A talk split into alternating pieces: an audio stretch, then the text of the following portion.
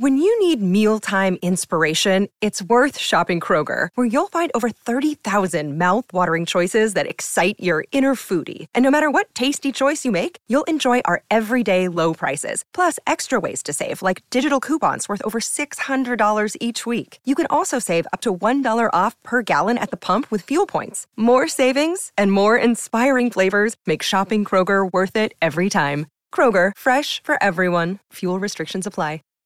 Save big on brunch for mom, all in the Kroger app. Get 16 ounce packs of flavorful Angus 90% lean ground sirloin for $4.99 each with a digital coupon. Then buy two get two free on 12 packs of delicious Coca Cola, Pepsi, or 7UP, all with your card. Shop these deals at your local Kroger today or tap the screen now to download the Kroger app to save big today. Kroger, fresh for everyone. Prices and product availability subject to change. Restrictions apply. See site for details.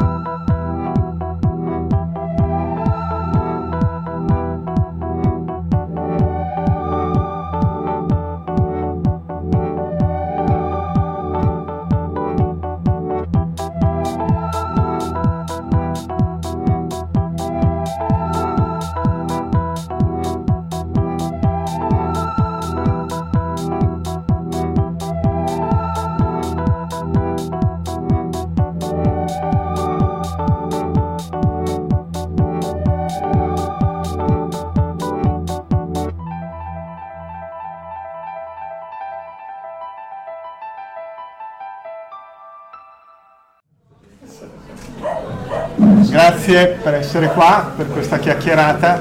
Magari chiudiamo la porta. Sì, sì, adesso, adesso lo chiudo io mentre... Ok.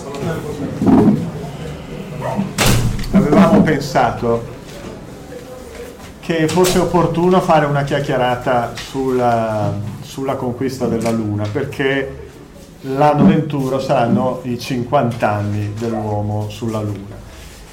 Per di più sapete che fra pochi giorni uscirà nelle sale cinematografiche, anche italiane, il film dedicato alla vita di Neil Armstrong, il primo uomo a mettere il piede sulla Luna. E allora abbiamo detto, beh dai, facciamo una chiacchierata a strani mondi su questa meravigliosa avventura.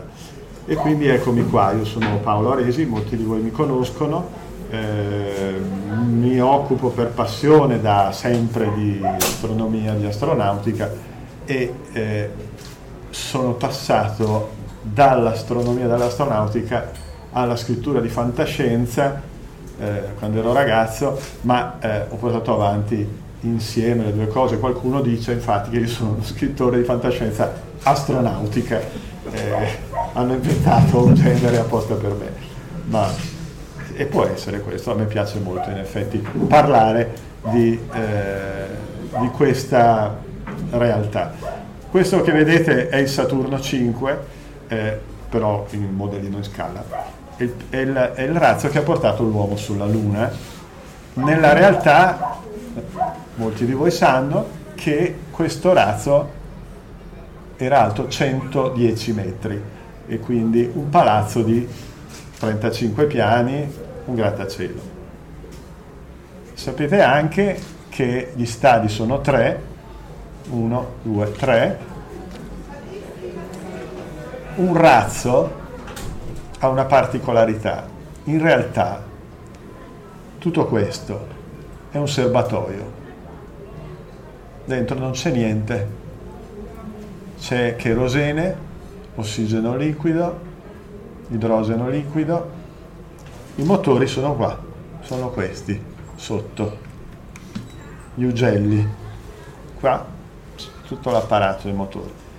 100 metri, 90 metri di razzo, in realtà è come se fosse solo un serbatoio. L'uomo dove va? qua, in questa piccola capsula qua su di 6 metri cubi. 6 metri cubi. I tre astronauti che viaggiarono verso la Luna dall'Apollo 11 all'Apollo 17 viaggiavano in questa navicella di 6 metri cubi. Questo era il modulo di servizio, cosa vuol dire? Qui c'erano gli esseri umani, gli astronauti, qui tutti i servizi necessari alla loro sopravvivenza e anche alle manovre dell'ultima parte di tutto questo convoglio che va perso durante il viaggio. No? Alla Luna arriva solo questa parte. Questo è il sistema di salvataggio al decollo. Qua dentro, qua dentro c'era il modulo di atterraggio, il modulo lunare, il LEM. Nello spazio, una volta nello spazio, in viaggio verso la Luna, il LEM si separava e si, attraverso una manovra che si veniva fatta durante appunto questa traiettoria, navicella e modulo lunare si piegavano in modo da potersi poi congiungere. Non era facilissimo, ma la NASA aveva sviluppato delle capacità, la tecnologia giusta per poter fare questa cosa. Poi il LEM, sapete, si separava per scendere poi sulla Luna. Allora, voi sapete, voi sapete quali progressi ha fatto la balistica da alcuni anni in qua e a quale grado di perfezione sarebbero giunte le armi da fuoco se la guerra fosse continuata. Voi non ignorate neppure che, in un modo generale, la forza di resistenza dei cannoni e la scienza espansiva della polvere da sparo sono illimitate. Ebbene, partendo da questo principio, io ho chiesto a me stesso se, con l'aiuto di un apparecchio sufficiente, stabilito in determinate condizioni di resistenza, non sarebbe possibile di mandare una palla nella luna. A queste parole un oh di stupore sfuggì da mille petti. Poi vi fu un momento di silenzio simile alla quiete profonda che precede gli scoppi del tuono. E infatti un tuono scoppiò ma un tuono di applausi, di grida, di clamore che fece tremare la sala. Da che cosa è tratto questo? Dalla terra alla luna. 1865. Jules Verne.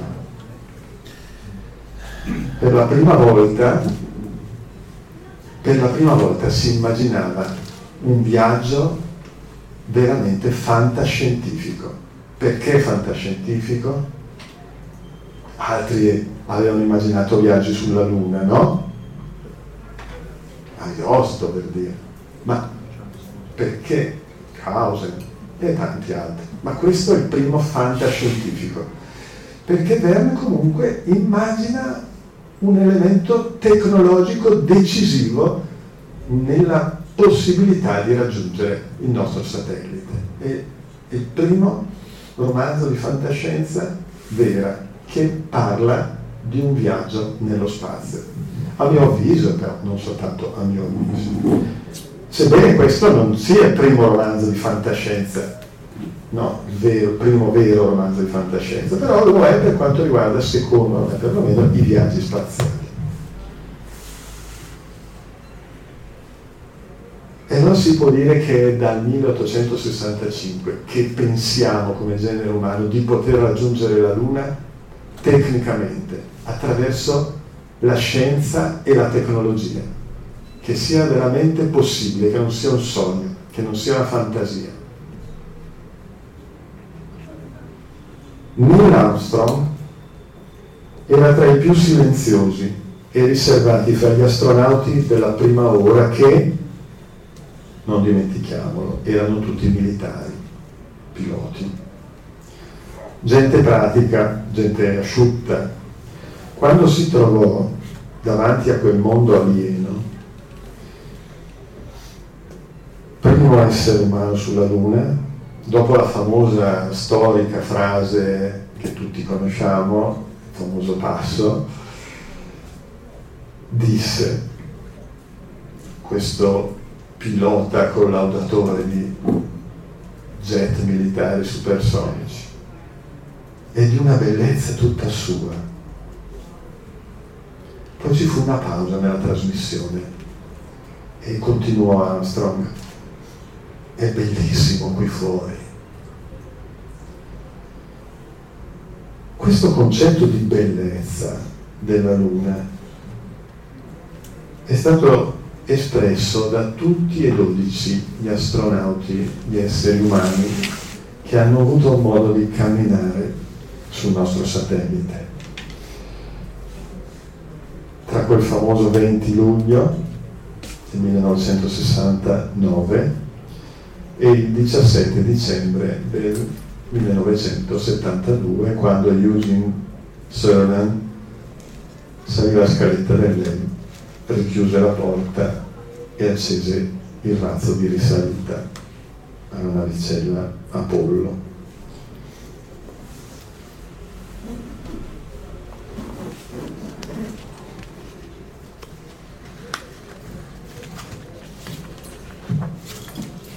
Un personaggio particolare fu Aldrin, Aldrin che fu il secondo uomo a mettere il piede no, sulla Luna.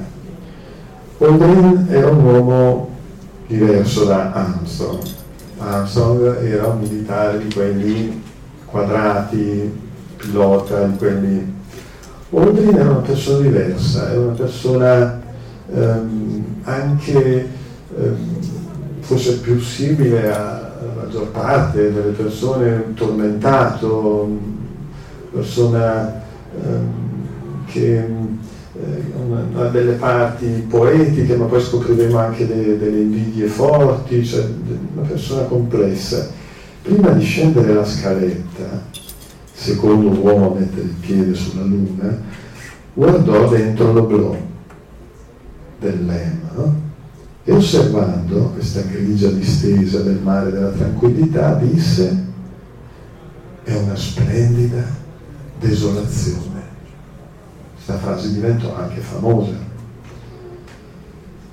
E poi John Young, Apollo 16, davanti alle alture di Cartesio, disse è uno dei luoghi di più spettacolare bellezza mai visitati da un essere umano. E poi Dave Scott, Apollo 15, cercò di andare un pochino oltre e disse, è difficile capire come è un cielo nero in pieno giorno. Noi che siamo stati sulla Luna l'abbiamo visto. È molto diverso da un cielo notturno. Quando si illumina, la superficie della Luna risplende, forma ombre, contrasti, diventa accecante e soprattutto c'è quel cielo nero è qualcosa di insolito che la mente fatica a comprendere, è alieno dalla nostra esperienza. E Charlie Duke, Apollo 16, disse, hai l'impressione di poterlo raggiungere quel cielo e di scoprire che è una tenda di velluto nero che puoi vedere da vicino e addirittura toccare. E invece non c'è niente. E in mezzo a quel nero splende ferocemente il sole. Qui ci sono delle... Oh, oh. Ci sono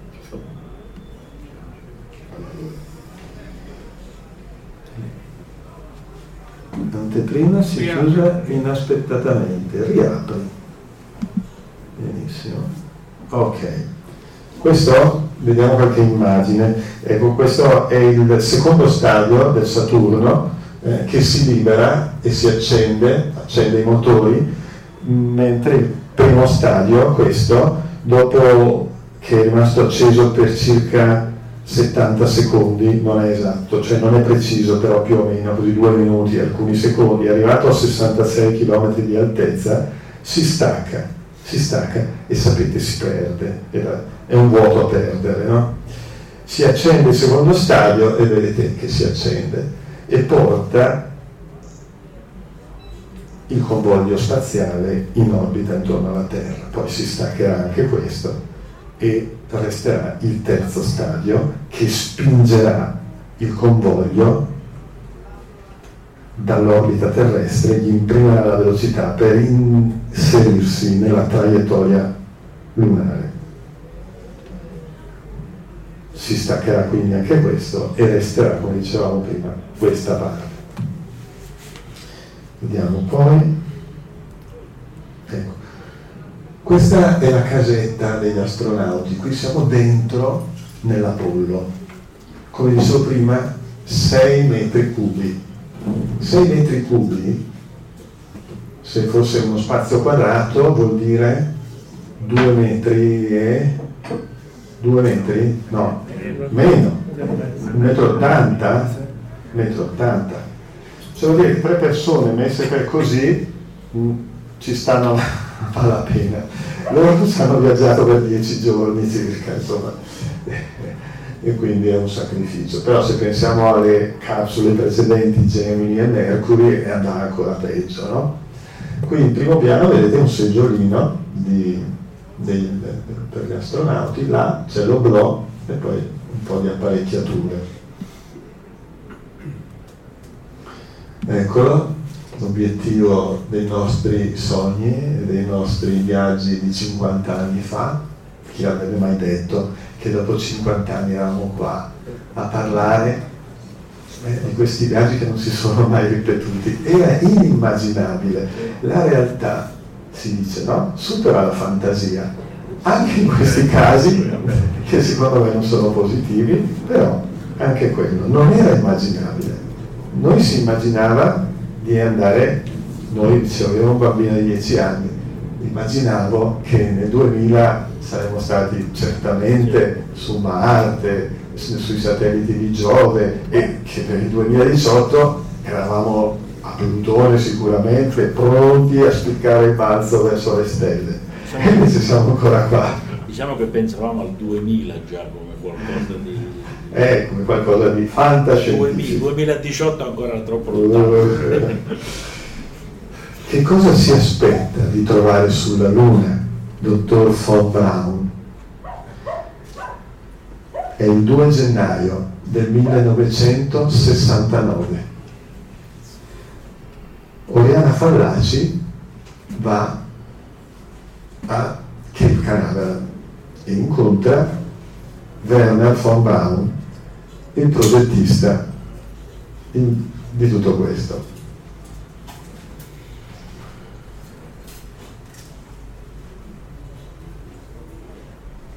Von Braun risponde, la Luna è un posto abbastanza grande e la superficie lunare non è uniforme.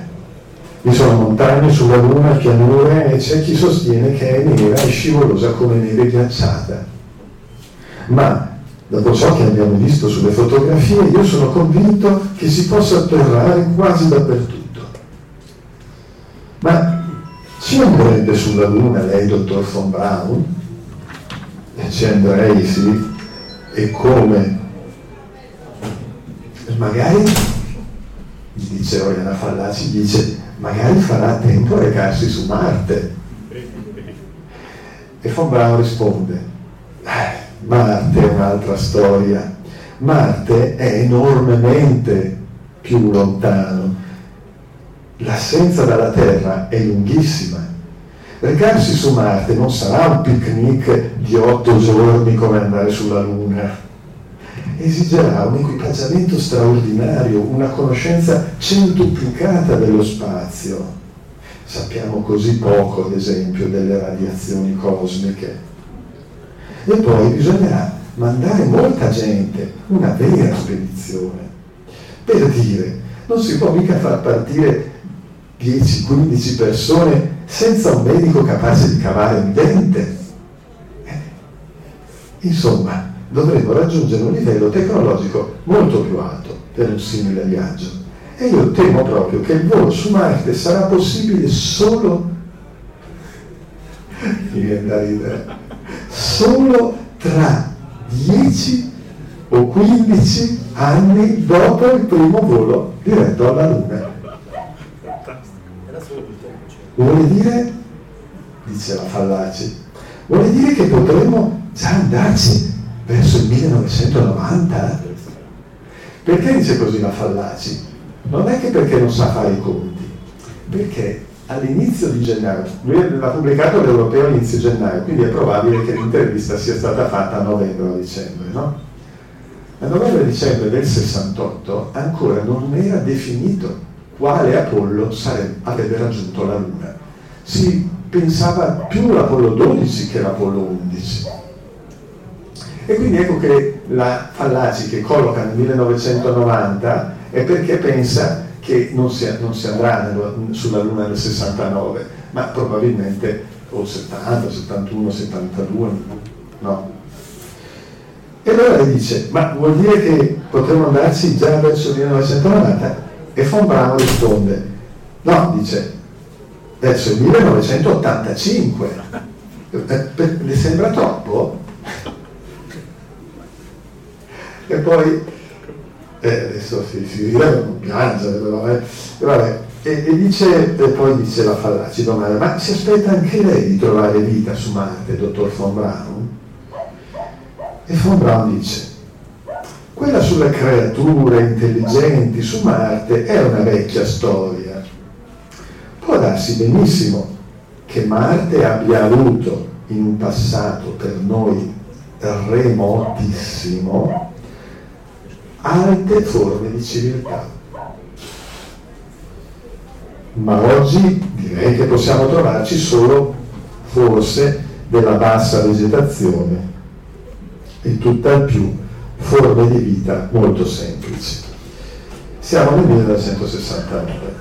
Ancora i viaggi verso Marte di Mariner 9 e dei Viking 1 e 2 non sono stati fatti, per cui ancora gli scienziati pensavano che magari su Marte della vegetazione potesse esistere, invece oggi sappiamo che non è così. Sappiamo che non è così. Invece l'altra frase di von Braun che sembra fantascientifica, cioè che magari Marte ha ospitato una civiltà nel suo remoto passato, non è del tutto infondata, perché, brevemente adesso non è una serata su Marte, perché Marte di dimensioni che circa la metà di quello della Terra si è raffreddato prima della Terra, quindi si è trovato nelle condizioni eh, fisiche meteorologiche atmosferiche eh, simili a quelle della Terra prima. Quindi potrebbe anche essere che qualche forma di vita su Marte si sia sviluppata prima che sulla Terra.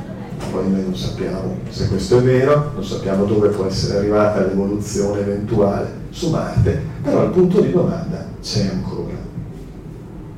E potremo risolverlo soltanto quando gli uomini raggiungeranno finalmente Marte e esploreranno veramente il pianeta. E poi,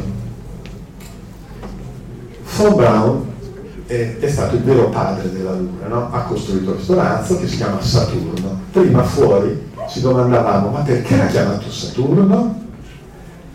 E ragionando, ragionando abbiamo trovato una risposta. Il razzo precedente a questo era derivato da un razzo militare che si chiamava Redstone ed era il razzo che doveva portare le bombe nucleari in Russia contro il nemico mortale sovietico. Anche i sovietici ce li avevano, eh? il semiorca di Korolev era il missile militare poi trasformato. Il Redstone venne modificato per portare i primi astronauti americani nello spazio e Von Braun lo chiamò Jupiter, Giove. Il razzo successivo, come doveva chiamarlo, Jupiter, Giove, dopo Giove, ancora più in là chi c'è? Saturno, il pianeta Saturno, ed era chiamato Saturno. Ma questa di von Braun era una fissazione che lui aveva fin da quando era bambino. Pensate quando aveva 12 anni prese un carretto, gli attaccò 15 razzi, li accese e fece partire il carretto sulla strada principale della cittadina dove abitava. Questo carretto corse all'impazzata creando il panico e poi l'uovo esplose senza fare vittime, per fortuna. E lui raccontò von Braun, feci come quel cinese del XVI secolo, Van Hu, che aveva deciso di raggiungere la Luna. Allora Van Hu legò a una sedia 47 razzi e prese posto. Il coraggioso Van Hu scomparve in un'esplosione di fiamme e di fumo. A me mancarono il coraggio e la determinazione di Van Hu e i miei 12 razzi li applicai, li applicai a un carretto senza pilota. Il piccolo Werner, acciuffato dai poliziotti della cittadina, venne consegnato al ministro dell'agricoltura della Germania, che era la Repubblica di Weimar, era suo papà, Magnus von Baum discendenti di una famiglia di nobiltà antichissima della Prussia. Werner von Braun, vabbè, due parole su quest'uomo eccezionale, era una bora, come diciamo noi bergamaschi, in matematica e fisica per tutte le scuole fino alle medie, diciamo così. Poi gli capitò in mano il libro di Obert, Hermann Obert, sui razzi e sulla conquista dello spazio, eravamo negli anni venti, lui lo lesse e rimase talmente affascinato, colpito e trasformato come San Paolo davanti a che divenne il più bravo dei suoi, dei, più, il più bravo della classe in matematica e fisica e tale rimase fino a quando si laureò in ingegneria in anticipo su tutti quanti quando aveva soltanto 20 anni. Nel 1930 von Braun costruì il suo primo razzo, era alto un metro, alto un metro, accese e partì, salì per 60 metri. Parlavo prima con una persona e dicevo, ma, ma mi colpisce sempre pensare a quello che un essere umano può fare. Si parte da un razzo che sale per 60 metri e si arriva a questo che raggiunge la Luna e avrebbe potuto raggiungere anche Marte perché poi, non l'ho detto prima, nel 1969 in agosto von Braun si presentò davanti alla commissione del congresso con la sua cartelletta con il programma marziano. E il congresso votò se dare via libera a questo programma, 1985 su Marte, oppure no perché c'era la guerra in Vietnam, c'erano tanti problemi, troppi costi. E per un voto, per un voto è cambiata la nostra storia perché la commissione bocciò quel piano. Von diede le dimissioni dalla NASA e cinque anni dopo morì di un tumore che probabilmente ha preso per il dispiacere. Va bene, gli astronauti. Gli astronauti in quei dieci anni, io me li ricordo un po', qui siamo sempre sulla Luna, queste immagini di questa superficie drammatica, di questa superficie anche affascinante, sono, eh, sono riprese dalle missioni Apollo che ruotano prima della Terra, dell'allunaggio, che ruotano intorno alla Luna.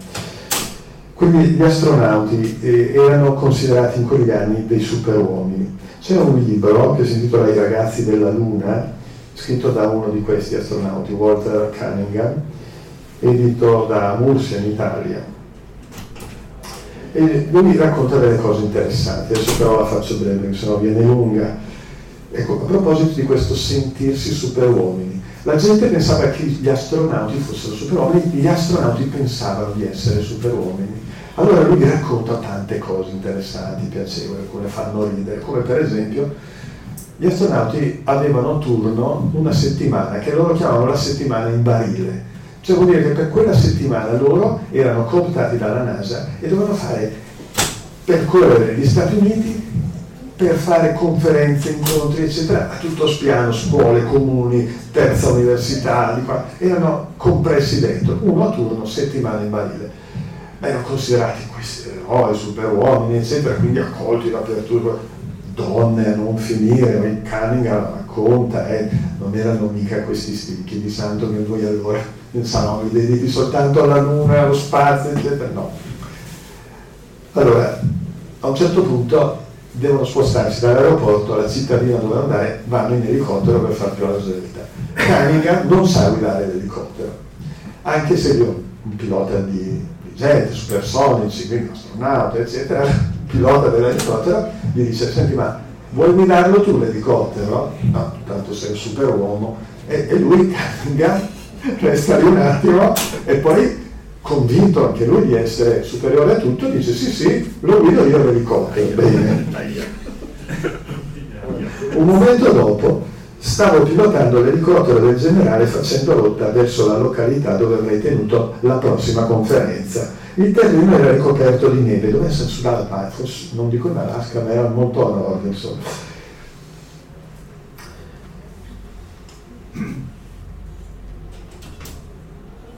Il terreno era ricoperto di neve e mi infilai nel percorso circondato da alberi da una parte e dall'altra. Proprio mentre cominciavo a sentirmi più sicuro, all'improvviso mi vide avanti una linea telefonica. Con quella leggendaria prontezza e vivacità di spirito che contrastingue i piloti esperti, capii che avevo due scelte.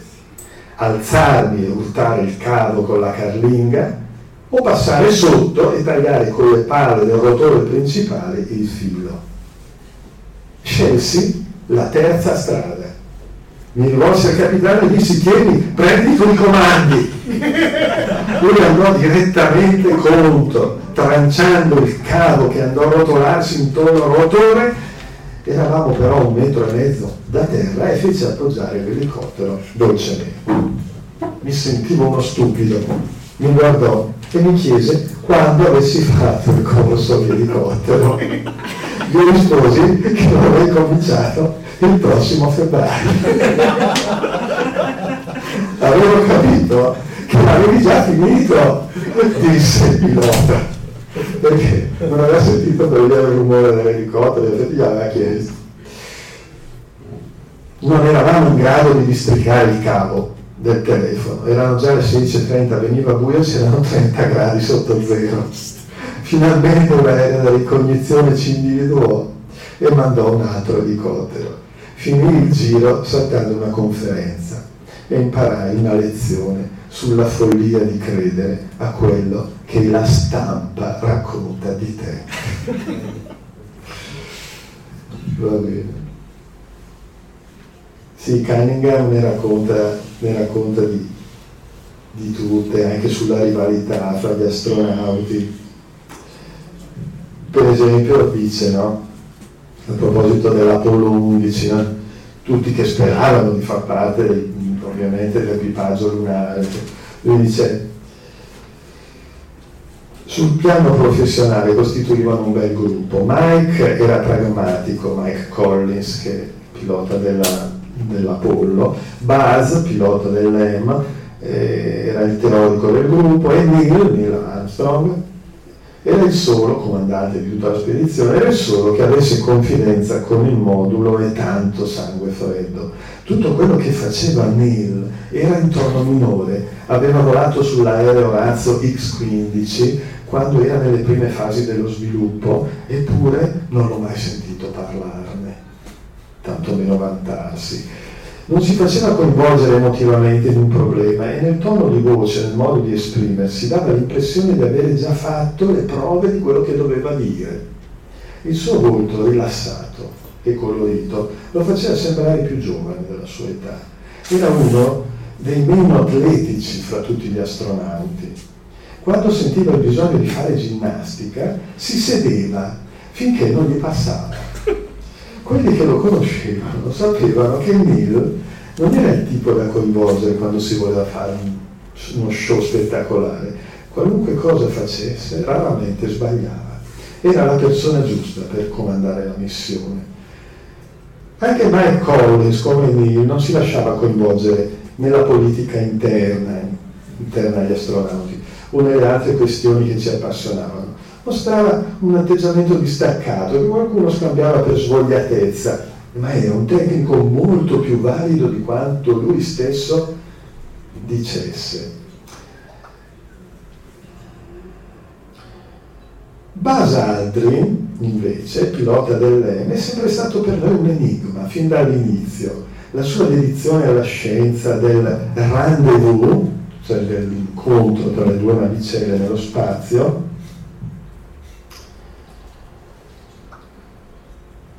era quasi leggendaria. Furono merito suo molti dei passi iniziali, così come molte delle innovazioni che portarono alla possibilità di fare il rendezvous a un livello di successo. È ovvio che Buzz provò una collera crescente quando si cominciò a sussurrare che sarebbe toccato a Neil fare il primo passo sulla Luna. Gli sforzi di Aldrin per dare scacco mato a Neil assunsero la forma di un lavorio dietro le quinte, specialmente nei confronti di Tom Stafford, che era il responsabile degli astronauti, e finì per irritare i colleghi. Niente di nuovo sotto il sole, eh, tutti gli ambienti sono uguali.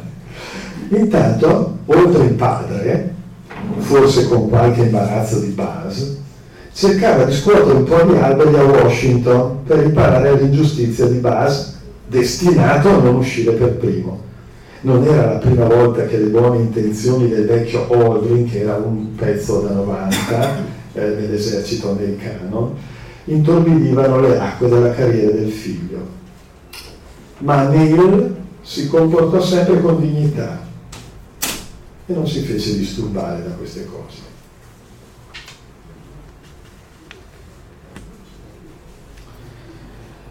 Bene, questa immagine non è quella famosa che conosciamo tutti, eh, ma è un'altra immagine della, della, Terra vista dalla Luna, è la primissima immagine a bianco e nero che venne scattata e venne scattata dagli astronauti dell'Apollo 8 nel Natale del 1968.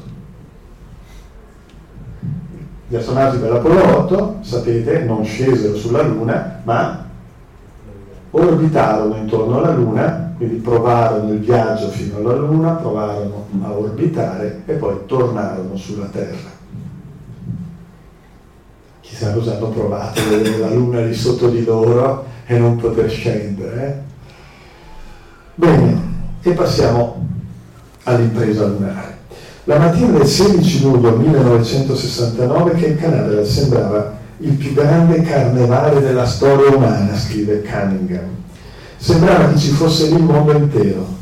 Quel giorno, qualsiasi cosa stessero facendo, in quel momento tutti gli astronauti si inventarono una scusa per essere al Cape, Cape Canaveral, con un milione di altre persone. Al lancio tutti spingemmo con i nostri cuori e le nostre menti, come avevamo fatto per tutte le missioni precedenti, ma sapevamo che ogni evento, ogni manovra erano già state provate prima, però mancava la discesa finale. Quella non era mai stata provata. Alla sala di controllo della missione, dopo le 16, dopo le ore 16, domenica 20 luglio, aspettavamo che cominciassero quei 12 minuti della discesa finale. Se uno avesse osato anche solo schiarirsi la gola, cento altre voci l'avrebbero zittito. Io, dice Cunningham, pensavo, uomini che conosco stanno proprio scendendo sulla luna. Mentre eravamo seduti lì nella sala di controllo, missione, nei pensieri di ciascuno di noi si infiltrarono due eventi e non e gli rimasero, che si verificarono durante la fase finale della discesa. Circa quattro minuti dopo l'inizio della discesa, quando il LEM si staccò dalla navicella Apollo che cominciò quindi a scendere verso la Luna, il LEM, che si chiamava Eagle, Aquila, cominciò a precipitare a picco verso la superficie lunare. Così almeno diceva il computer. E ci fu quindi l'allarme generale. Da uno dei computer arrivava a mille a base un, un allarme continuo che captavamo anche noi da terra e ogni volta Aldrin gridava un altro allarme 1201, un altro allarme 1201, l'operatore di collegamento ripeteva dalla terra, ricevuto allarme, ricevuto allarme, era il segnale di un computer andato in tilt. Non calcolava più la velocità di discesa e l'altezza del LEM ed era in conflitto con i dati che arrivavano dal radar. Un giovane ingegnere della sala di controllo che poi venne premiato con medaglia d'oro come un eroe come gli astronauti, si chiamava Steve Bales, dichiarò che il computer sarebbe ripartito in pochi secondi nel momento in cui si stava per decidere di abortire la missione di accendere il motore per risalire verso l'Apollo. Si prese tutta quella responsabilità. A meno di 2000 metri dalla superficie della Luna, in effetti il conteggio esatto ripartì. Si stava già pensando a rinunciare all'allunaggio. Bates venne ricevuto alla Casa Bianca con l'equipaggio dell'Apollo 11 e ha dichiarato Bates, ero terrorizzato a morte. Ma non lo aveva dato a vedere. Quando Igor era a meno di 1000 metri dalla Luna si ripetevano due allarmi, 12.01 e 12.02, ma questa volta fu più facile per Base dire vai. E poi arrivò la voce di Neil. Houston, qui base tranquillità, Igor si è posato sulla Luna. Charlie Duke rispose dalla base di di Houston, Roger tranquillità, tranquillità perché erano scesi nel mare della tranquillità, quindi era la base della tranquillità sulla Luna. Roger tranquillità, vi sentiamo, qui ci sono molte facce che tendono al paonazzo, ora ricominciamo a respirare, grazie mille. E poi commenta questo astronauta. Quando Neil e Buzz modellarono quella catena di circostanze, arrivando a toccare il suolo, con un residuo di propellente sufficiente per altri 17 secondi, toccarono con mano l'essenza di cosa sia la vita, la scienza, la conoscenza e l'abilità e la volontà personale avevano dato loro gli strumenti per controllare il proprio destino.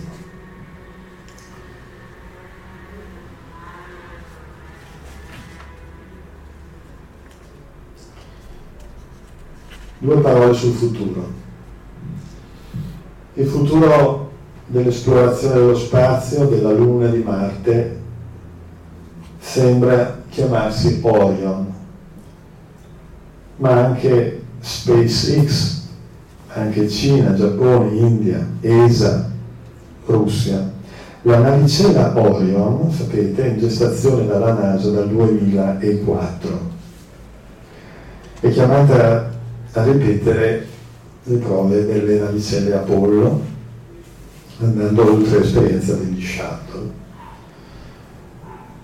Proprio pochi giorni fa, credo settimana scorsa, se non ricordo male, sono stati provati i paracadute della Orion che dovrebbero venire usati per il ritorno sulla Terra, ma anche per l'eventuale atterraggio su Marte. 11 paracaduti, divisi in quattro serie, che si aprono in momenti separati e poi si staccano. In totale, pensate, 10.500 metri quadrati di superficie il responsabile del programma Orion si chiama Mark Kirasic. Il lancio della prima navicella Orion verso la Luna senza equipaggio avverrà nel 2019. prima parlando con uno di voi dicevo, ho scritto alla responsabile dell'ufficio stampa della NASA e gli ho chiesto di invitarmi, sto aspettando la risposta, sarebbe divertente. Il lancio imminente, sì, la navicella senza equipaggio verrà spinta dal nuovo razzo che si sta preparando per tornare sulla Luna ed eventualmente per andare su Marte, si chiama Space Launch System, non ha un nome evocativo come Saturno, magari poi glielo daranno. L'idea di tornare sulla Luna, di tornare verso la Luna, questa missione senza equipaggio durerà 25 giorni e percorrerà 1.300.000 km lungo una traiettoria particolare eh, che tende a risparmiare al massimo il carburante per quello che è così lunga rispetto ai viaggi dell'Apollo.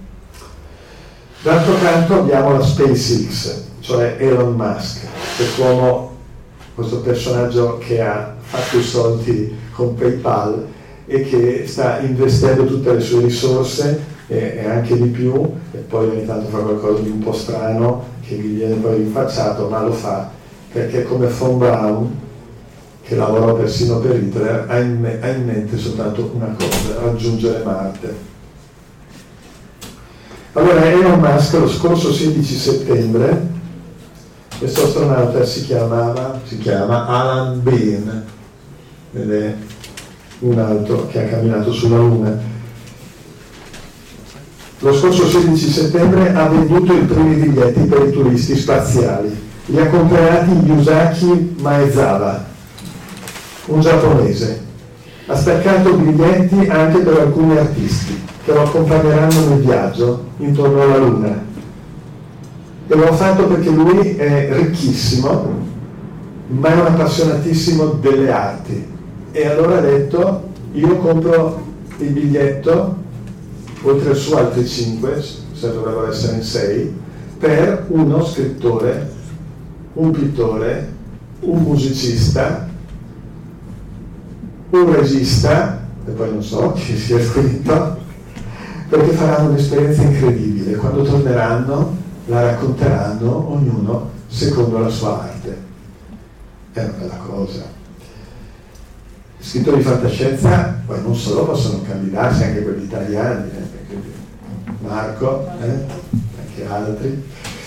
Bene, Elon Musk conta di lanciare questo turista con il razzo, il suo razzo Big Falcon, che dovrebbe essere pari a Saturno 5, alto 118 metri, però non l'ha ancora costruito, speriamo, nel 2023.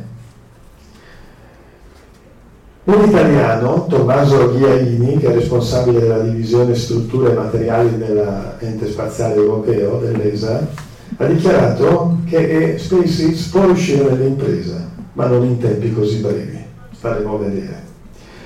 Sempre in questi giorni, settimana scorsa, durante il congresso astronautico internazionale che si è svolto a Brema, in Germania, è stata annunciata dalla Lockheed Martin, che sapete è un'industria aerospaziale americana molto famosa, il progetto di una navicella spaziale per portare astronauti e magari anche turisti dalla stazione spaziale orbitante, Lunar Gateway, fin sulla Luna. Allora cosa è successo? Che la NASA, sempre questo mese di settembre appena passato, ha lanciato una proposta alla comunità internazionale. Ha detto, dopo la Stazione Spaziale Internazionale che orbita intorno alla Terra, costruiamo insieme la Stazione Spaziale intorno alla Luna, che sarà la base per scendere sulla Luna e sarà la base per andare verso Marte. Vedremo quali saranno le risposte. La Lockheed Martin ha già fatto la sua proposta, dice si chiamerà Lunar Gateway, questo perlomeno è la proposta de, della NASA per questa stazione spaziale, e ha detto noi costruiamo questa navicella che dalla stazione spaziale, una specie di eh, bus, autobus, una navetta che va su e giù, Luna, stazione spaziale lunare. Vedremo. Nell'attesa di tutto questo, alla NASA dicono di voler tornare attorno alla Luna con un equipaggio umano a bordo della navicella Orion nel 2023. Guarda caso, lo stesso anno indicato da Elon Musk per il suo prima, tu, primo turista lunare. Bene, questa immagine, un astronauta sulla Luna, non mi ricordo il nome dell'astronauta, un filo, che cosa stava facendo? Faceva esplodere delle cariche, vedete il filo lungo perché non doveva stare troppo vicino, e poi con un eh, sistema di rilevazione verificava i movimenti della superficie per cercare di capire la composizione dell'interno della Luna. Qui, quest'altro astronauta, tutti notiamo questa cosa stranissima. Non è che c'aveva la fotografia sporca e non è un errore della macchina fotografica. Alcune fotografie degli astronauti presentano questa macchia azzurrina intorno, la cui spiegazione non esiste. Non si sa perché, si sa che è un fenomeno fisico. Realmente gli astronauti dicono di non avere notato nulla di questo, ma sulle, sulle pellicole delle macchine fotografiche Hasselblad che venivano usate dagli astronauti, in alcuni casi si vede questo. Ci sono delle ipotesi, però nessuna soddisfacente. Leggevo un'ipotesi, diceva che poteva essere che il sistema di riscaldamento della tuta in qualche modo, eh, siccome un minimo di evaporazione eh, si verifica, potesse scaldare queste micro goccioline e creare questa sorta di alone. Ma è una, così, un'ipotesi che eh, viene definita comunque non soddisfacente. Non si sa perché, ma di fatto c'era, c'era questo fenomeno. Questa è una foto che mi piace moltissimo. Siamo sulla superficie della Luna, eh, un astronauta decise di portare e lasciare sulla Luna, quindi di portare con sé le immagini della sua famiglia, dei suoi figli, eh, dentro una busta di plastica e l'ha lasciata lì. Ecco, questa è un'altra immagine suggestiva, lì non si vede, c'è un astronauta quella è la macchinina, pesava 70 kg a pieno carico, ma sulla Luna ne pesava 11, perché sapete che la, la, la forza di gravità è decisamente inferiore rispetto alla Terra. Qui abbiamo di nuovo Alan Bain che sta facendo delle, delle, delle rilevazioni e il suo compagno riflesso. Questo un paesaggio lunare molto bello, una una vallata, una faglia. Ecco, un altro santo, questo è l'ultimo, l'ultima missione, l'Apollo 17. Quest'uomo è un geologo, si, chiamava, si chiama Schmidt, eh, l'unico scienziato che ha partecipato al programma Apollo ed è sceso sulla Luna. È sempre Schmidt, fotografato dal comandante Eugene Cernan, e questo vabbè, insomma lo vedete anche se insomma, è Eugene Cernan sul LEM mentre sta per tornare alla navicella Apollo, vedete che nonostante tutto lo scafandro tutto quanto è tutto imbrattato di polvere lunare, una polvere estremamente sottile, eh, impalpabile, nera. Eh. E questa è la navicella Apollo fotografata dall'EM che si sta riavvicinando per attaccarsi lì dove vedete c'è il boccaporto, non si attacca lì in mezzo, poi gli uomini si crea un corridoio, strisciano e passano dentro nella navicella prima che l'EM venga abbandonato nello spazio. Ecco, questa è la Terra ovviamente, vista sempre dagli astronauti che tornano a casa eh, non si capisce bene ma c'è il Sud America di sotto. Questa è la foto più famosa, è la foto di Buzz Aldrin, scattata da, della Luna, è una foto famosissima, molto evocativa, dice, ognuno di noi dice qualcosa questa foto, o magari anche tante cose su tanti aspetti dell'essere umano. Questo è Neil Armstrong, ormai anziano, perché è così piccolino, ma vabbè, comunque lo, lo vediamo. Sapete che è morto nell'agosto del 2012 all'età di 82 anni. Questo è sempre lui, di ritorno dalla Luna, e questo è lui che saluta la bandiera americana e questa è la famosa foto della Terra dalla Luna e finisco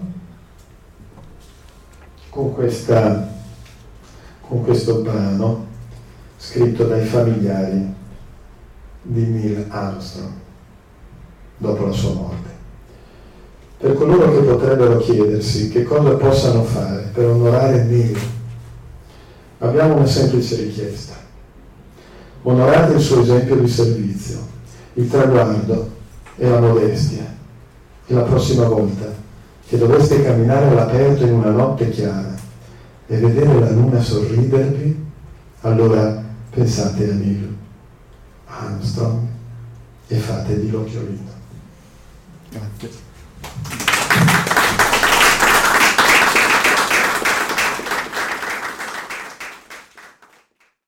Avete ascoltato Fantascientificast, podcast di fantascienza e cronache della galassia, da un'idea di Paolo Bianchi e Omar Serafiti, con il contributo cibernetico del Cylon Prof Massimo De Santo. Potete seguirci ed interagire con noi sul nostro sito fantascientificast.it, su Facebook alla pagina Fantascientificast, su Twitter sul profilo at Fantascicast, sul nostro canale Telegram t.me slash fantascientificast, sulla nostra community Telegram t.me slash fsccommunity. Se siete particolarmente timidi, potete utilizzare la vecchia, cara e affidabile posta elettronica, scrivendoci all'indirizzo redazione at fantascientificas.it. Tutte le puntate sono disponibili sul nostro sito, su Apple iTunes, su Spotify e su Podbean all'indirizzo podcast.fantascientificas.it. Se volete, potete lasciarci una valutazione a 5 stelle su Apple iTunes ed offrirci una birra romulana o un gotto esplosivo pangalattico, sostenendoci tramite una donazione PayPal utilizzando l'apposito pulsante sul nostro sito. Fantascientificast è una produzione amatoriale. Non si intende infrangere alcun copyright, i cui diritti appartengono ai rispettivi detentori. L'autorizzazione SIAE 5612I5359. Nessun byte e nessun tribolo sono stati maltrattati durante la produzione di questo podcast. Alexa 4 e l'equipaggio di Fantascientificast vi augurano lunga vita e prosperità e vi danno appuntamento alla prossima puntata lungo la rotta di Kessel. Io ne ho viste cose che voi umani non potreste immaginarvi. Navi da combattimento in fiamme al largo dei bastioni di Orione. E ho visto i raggi B balenare nel buio vicino alle porte di Tannhäuser. E tutti quei momenti andranno perduti nel tempo come lacrime nella pioggia. È tempo di morire.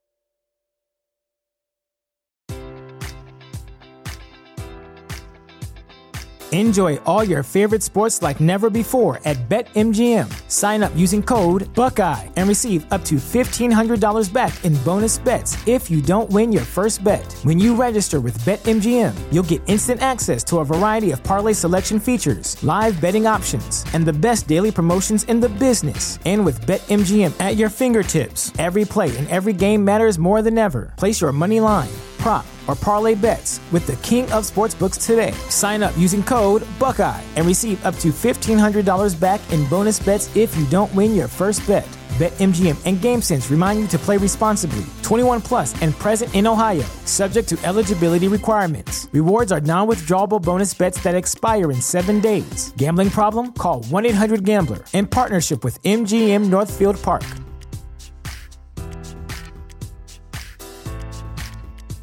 Support for this podcast and the following message come from Corient. Corient provides wealth management services centered around you. They focus on exceeding your expectations and simplifying your life. Corient has been helping high achievers just like you enjoy their lives more fully, preserve their wealth, and provide for the people, causes, and communities they care about. As one of the largest integrated fee only registered investment advisors in the U.S., Corient has deeply experienced teams in 23 strategic locations. Corient has extensive knowledge spanning the full spectrum of planning, investing, lending, and money management disciplines. Leverage Corient's exclusive network of experts to craft custom solutions designed to help you reach your financial goals, no matter how complex they may be. Real wealth requires real solutions. For more information, connect with a wealth advisor today at corient.com. That's C O R I E N T.com. Corient.com.